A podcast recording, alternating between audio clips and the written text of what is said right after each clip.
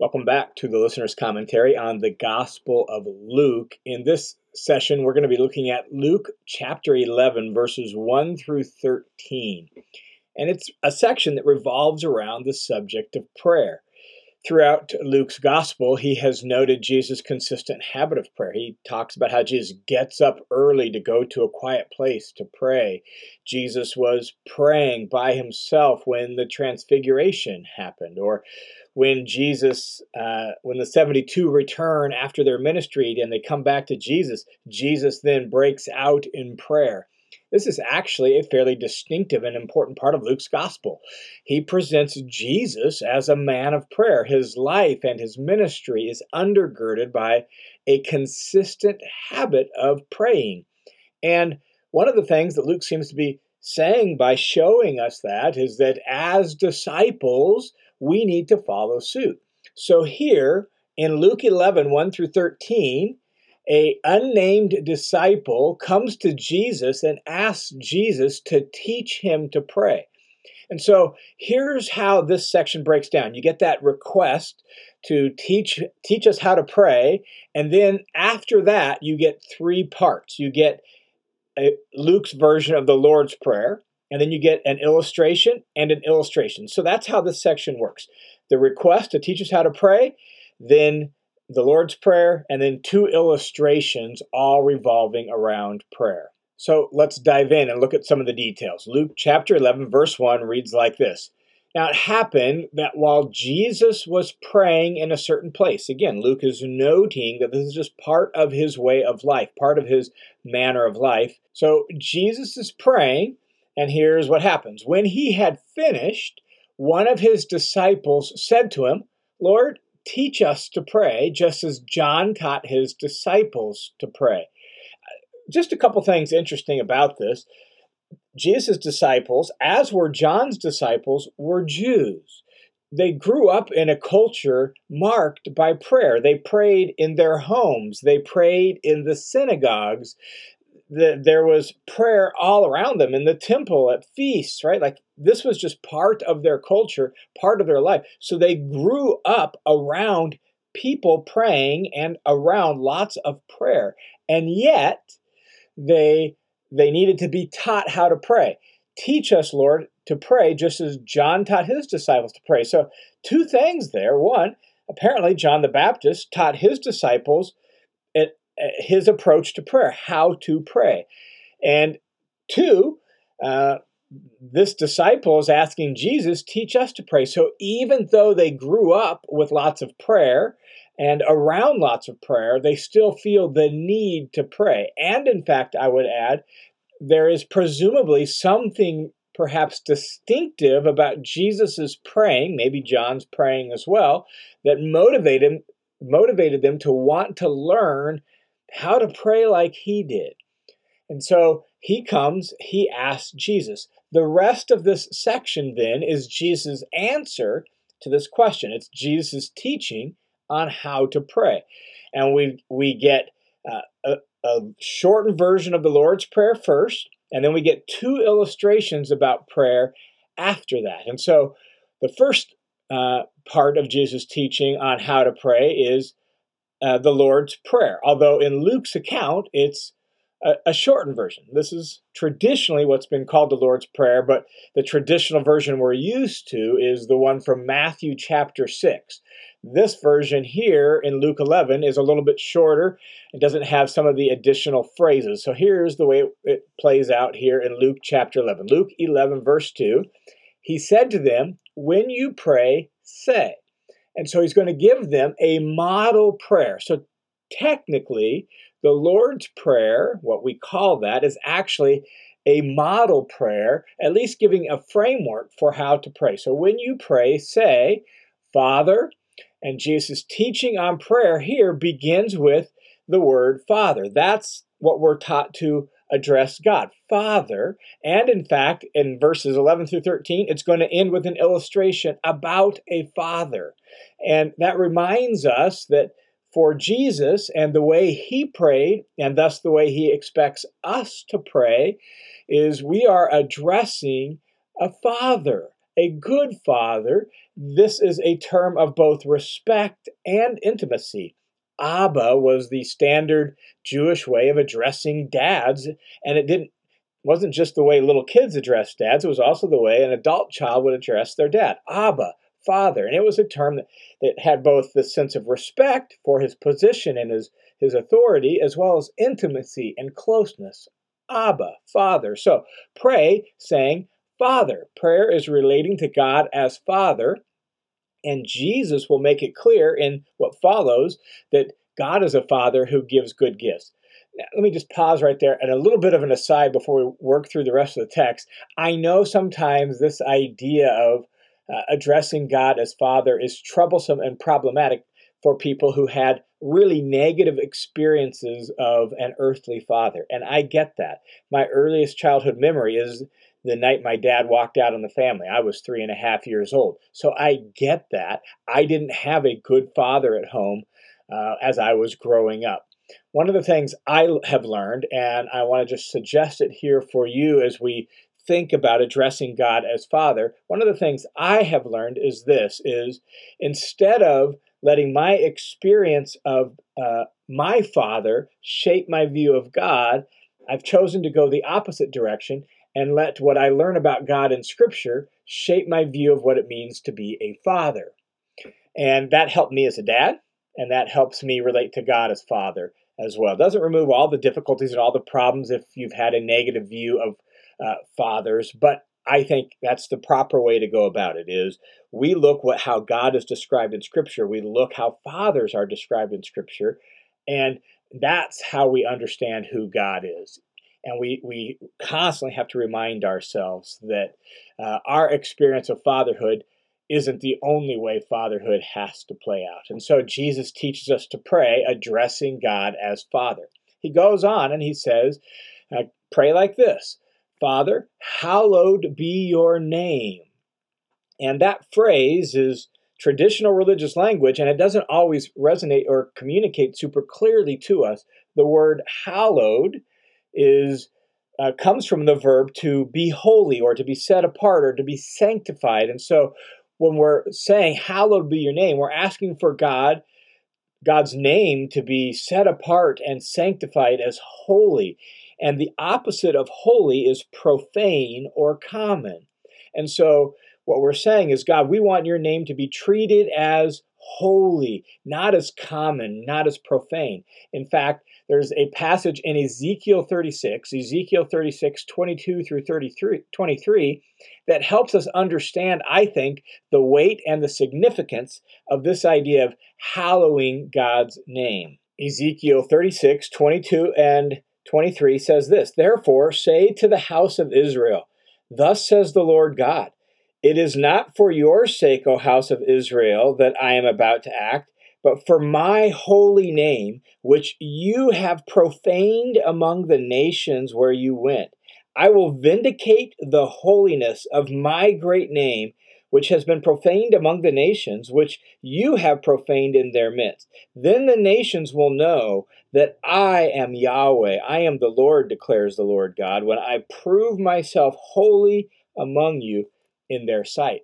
And that gives us an idea of really the weight and the significance of what we're getting at when we pray this, hallowed be your name. We're wanting to make sure that God honors his name in and through his people. And implicitly, even though we're asking God by this request to do that, we're recognizing the importance of not profaning God's name, not treating it as common, not letting it be, um, you know, dis- really just like slandered among the nations, as he says there in Ezekiel thirty-six. And so we pray, hallowed be your name. May your name be treated as holy, as unique, as distinct, as different and special because of who you are, O God. That's what this request is. So hallowed be your name. And then we get your kingdom come. Now, in the traditional version from Matthew's, you get the follow-up phrase, your will be done. We don't get that here in Luke. We just get your kingdom come. And God's kingdom is really God's rule and God's reign. And so when we when we pray, your kingdom come, what we're asking is for God's reign, God's kingship, God's rule over the world to come fully and completely. And Jesus, as has been noted all throughout Luke's gospel, is preaching that the kingdom of God is at hand. He's he is uh, in his own actions bringing God's kingdom about. This request is recognizing that in and through Jesus, God's kingdom is coming, but it hasn't come completely and totally yet. And so we pray, though your kingdom has been inaugurated, we're wanting it to be uh, completed and come in fullness. So may your kingdom come. May your rule, your reign, your wise, just, gracious, truth-filled reign come to this world. Your kingdom come. Next, verse three, give us each day our daily bread.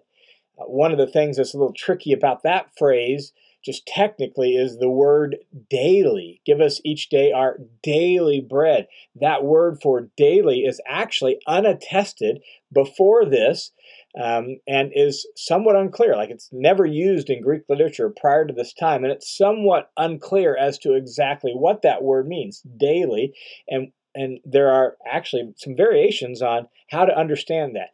But the phrase just prior to it, each day, give us each day our daily bread, I think makes clear Jesus' intent. Provide for us whatever we need for each day. That's really the force of this phrase. And so when we're praying this, we're asking God to provide for our needs for each day. Uh, and in some ways, it recalls the manna experience from Exodus, right? If you're familiar with the Exodus story, um, the Jews every morning, and uh, there would be manna, a bread-like substance on the ground that the Jews would gather just enough for that day. That's the way manna worked. And this really is an echo of that. God, just as you in the past have provided for your people just what they needed for each day, do so for us as well. So give us each day our daily bread. Jesus goes on in teaching us how to pray. Verse four, and he says, and forgive us our sins, for we ourselves also forgive everyone who is indebted to us. A couple notes out of that, that notice the idea of we forgive everyone who's indebted, that forgiveness essentially at its core is releasing someone from debt. They we're not going to make them pay. That's the, the essence of forgiveness. And, and so here we're asking God to do that for us. God, forgive us our sins. Uh, don't make us pay for our sins. Be merciful to us.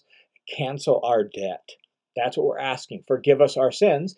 And notice that's here as consistent in all of Jesus' teaching. That's tied with our forgiving of others. For we ourselves forgive everyone who is indebted to us. And this is just consistent for Jesus' teaching, that forgiveness begets forgiveness. Someone who has received grace from God gives grace to others. Um, and if we don't give grace to others, that's going to negate the experience of getting grace from God.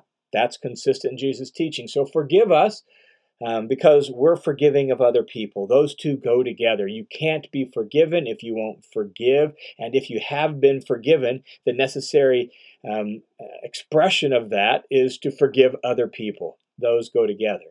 And then again, the next line, and do not lead us into temptation. Don't lead us into temptation, which can be a tricky phrase because God doesn't tempt anybody. So what does he mean? I think we get some idea of this even later in Luke, Luke twenty-two, verse forty and verse forty-six. Jesus is praying in the garden. He has his uh, three closest friends with him, and he wants them to pray as well. And he's told them, pray that you will not fall into temptation. And what he seems to be saying is that prayer is a necessary antidote to temptation. It's necessary to have the strength to avoid it. Here, what we're saying is, do not lead us into temptation. The idea is of God leading us safely through the minefields of temptation, that God is a good shepherd and he will lead us safely th- through. So to lead us into, um, we're asking God to actually keep us away from, guide us through the minefields of this world, this life, so that we do not fall into temptation, as Jesus puts it in Luke twenty-two. Now, from here, Jesus has given at that point a basic framework for prayer. Um, we're asking God for things. We're doing so out of a deep respect and honor for who God is. We want his person and his name to be honored. We're, we're doing so for a, we're praying with a, a mindful of the world isn't everything it's supposed to be yet. And so we're wanting God's kingdom to come. We recognize that um, we can't make life happen and we need God to provide for our needs, and that we, we're not all we're cracked up to be. So we need grace and forgiveness, and we need guidance to make sure that we avoid evil and problems. So we're praying in that framework. And then from here, Jesus gives two illustrations, both showing why we can expect God to answer our prayers. Um, so they're an important part of Jesus' teaching on how to pray because they show the heart with which we ought to pray. Both illustrations involve relationships, um, and that should be instructive to us. Jesus sees prayer as part of a real relationship with God. And so it quote unquote works, prayer works in relational ways. That's really at the heart of these both of these illustrations that Jesus gives us here. So the first illustration is this. And Jesus said to them, suppose one of you has a friend and goes to him at midnight and says to him, friend, lend me three loaves because a friend of mine has come to me from a journey and I don't have anything to serve him. And from inside the house, he answers and says, do not bother me. Now, let's make sure we hear this in Jesus' context. It's really important. Uh, traditional Jewish village life, much more communal than so much of our experiences of life. And so there's Uh, a lot more interdependence. There's a lot more of community responsibility. There's a lot more of working together because they were a communal culture. And Jesus here has presented this illustration in such a way that the problem isn't with this late night request, but with the answer given to it. That's the way Jesus presents this. Our assumption would be, at least in American contexts, is no one would ever do this. You would not go and knock on a friend's house at midnight. That would be shameful. You would find, you know, a twenty-four hour grocery store or, you know, someplace, and you'd go buy what you needed. You would never go bother a friend at midnight. How rude is that? But not in Jesus' culture. And so Jesus has presented this in such a way that the problem isn't with the fact that a guy came to his friend's house at midnight. The problem is with the way the, the, the friend responds. And so, um, as one commentator notes, uh, who of you will have a friend that gives this response? That's the force of the way Jesus presented this. In Jesus' culture, the answer would be no one. No one would ever respond this way, right? Like, suppose one of you has a friend. Who of you has a friend? You go to him at midnight, you tell him someone's come to your house, you don't have any bread, and they're going to say, don't bother me. And the, the audience of Jesus would say, no one would do that. None of my friends would do that. And that's because this is a real need, and even though it comes at an inconvenient time, hospitality needs to be taken care of. Hospitality was one of the highest values in Jesus' culture. Anyone in Jesus' culture would sense deeply the responsibility to make sure the friend's guest was taken care of. I mean, this, this is a village responsibility. Like, we've got to make sure this guest is taken care of. And so no one's going to answer with, don't bother me, don't bother me. Uh, verse seven, Jesus goes on with the illustration and says, and from inside he answers and says, don't bother me. The door has already been shut up. My children and I are in bed. I cannot get up and give you anything. Again, the force of the way Jesus' worded this is no one would have a friend that would do that. But this scene pictures a traditional peasant home from Jesus' day where everyone slept in one room, on floor, on mats. Mats usually woven out of palm branches or some such thing. And Jesus' listeners are intended to identify with the, peti- the, the petitioner, the one who's asking for bread, and recognize that this question would never get this kind of response. He's asking a friend, notice, not just a neighbor. He's asking on behalf of a guest, and the honor of the guest who's come for Uh, visit and the honor of the village is at stake in this whole situation. And so this would never happen. You would never get this kind of response. Don't bother me. I'm in bed. I can't help. Um, Jesus goes on and continues to flesh out the story like this. Verse eight, I tell you, even though he will not get up and give him anything just because he's his friend, yet because of his shamelessness, he will get up and give him as much as he needs.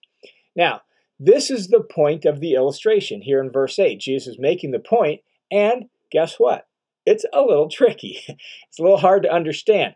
The sticking point is the word translated here in this version, shamelessness. He won't get up, maybe he won't get out of bed just because he's his friend, yet because of his shamelessness, he will get up and give him whatever he needs. That word translated shamelessness um, is where really the hinge point of the point of the illustration. What's going on with shamelessness? Well, most translations, especially in the past, have translated that word uh, as persistence or boldness. Uh, and they take it to be referring to the, the guy who's coming and asking for bread. And so the friend won't get up and get him anything, but because of his persistence. And the his, um, in older translations, is assumed to be the guy asking for bread. And so he won't be put off by these excuses. He'll keep knocking until his friend finally gets up and gives him some bread and sends him on his way. Uh, there's two problems with that particular approach in that translation. One, it suggests that God gives begrudgingly, and we have to beg, beg, beg to get anything from God. Uh, and that doesn't seem really consistent with what Jesus' point is here or the rest of Scripture. Uh, the second problem is that the word, uh, the Greek word is anadia in Greek, never has a pon- positive connotation in the Greek Old Testament or in other Greek literature. So in all known Greek writings, this particular word never means anything positive like boldness or persistence where it has a positive sense. It always has a negative sense. And so it doesn't seem right to shift it into a positive virtue here that uh, thus gets the response from his friend. So what's the solution? Well, notice verse eight again. Who, who is verse eight about? Who is the subject all throughout verse eight? Is it the one asking for bread, or is it the friend who's in bed? Which one is it? Well, it's the friend who's in bed. Um, he's the subject of everything in verse eight. And so there's no reason to shift in the middle uh, to it being about the one asking for bread. Let's keep the whole thing about the friend who is in bed. And that's what this translation here that I read from does. Um, it's not the asker's shamelessness, it's the friend in bed's shamelessness. And so, yet because of his shamelessness, he will get up and give him what he needs. And so he's the subject. The sleeping friend is the subject. And so we're not talking about an action by the petitioner, the one asking for bread. We're talking about the response of the friend who is in bed. He will get up and he will help him because of his anadia, his shamelessness. Now, we're in an honor and shame culture in this context, and just as the host needs bread to not lose face with his guest who's shown up at an inconvenient time, so the sleeping friend will get up and give bread so he doesn't lose face in the community. Because here's what's going to happen. If he doesn't get out of bed and give bread to his friend who's asking for it, his friend will go to another house and ask for it. And guess what's going to happen? Word then will spread through the community because of the very communal culture. Word will, word will spread through the community, and everyone will know that he, the first guy didn't help. And he will suffer shame. He will be dishonored. And in an honor-shame culture, that's just not going to happen. And so what's going to happen is, even though it's inconvenient, even though he's in bed, even though maybe he doesn't feel like getting up, he will get up and he will help his friend to preserve the honor of his name. And so uh, one commentator, Garland, summarizes the point like this. He says, if a friend grants your request in the middle of the night, even though he's asleep and he's tempted to put you off with lame excuses, uh, if not because of friendship, but to avoid shame, he will help you out how much more will God, a loving Father, respond to your requests? That's the point. That's the point of this illustration. Look, this friend who's tempted to put you off because with lame excuses because he's already in bed, he'll get up uh, to preserve his honor. Guess what? God, who's a loving Father, he'll help you out as well. And so Jesus says, verse nine, so I say to you, ask and it'll be given to you. Seek and you will find. Knock and it'll be opened to you. For everyone who asks receives, and the one who seeks finds, and to the one who knocks, it'll be open. Notice he's playing off of the action and the story. Knocking, seeking, asking. Do that with God. Just as the, the friend in, in the middle of the night asked for bread, well, we come to God and we ask. And God will hear and respond because he's a good Father and he loves to help his children. So that's illustration number one. Then we get illustration number two in verses eleven through thirteen, and it's this. Now, which of you fathers, we're back to this image of God being a father, which of you fathers uh, will, um, will his son ask for a fish, and instead of a fish, he will give him a snake? As a father, would you do that? Here, can I have a fish? Here's a snake. Or he will ask for an egg, and his father will give him a scorpion. Would any father do that? And the uh, presumed answer is, of course not. He's not going to give him a scorpion, which will harm him if he wants an egg. He, he's not going to give him a snake, which might harm him if he asks for a fish. No, he'll, he'll actually make sure he gives what will help him out, not what's going to harm him. So, the point, verse thirteen, so Jesus says, if you, despite being evil, know how to give good gifts to your children, how much more will your heavenly Father give the Holy Spirit to those who ask of him? And so, even though we are broken, frail, and evil, Jesus says, human beings, as fathers, we're far from perfect, and we don't always get it right. We know how to give good gifts, right? How much more will your heavenly Father, who's perfect, who's full of perfect love and perfect wisdom and perfect goodness, how much more will he give the Holy Spirit to those who ask? In Matthew's version of the same account, he ends it with good gifts, not just the Holy Spirit, as Luke does here.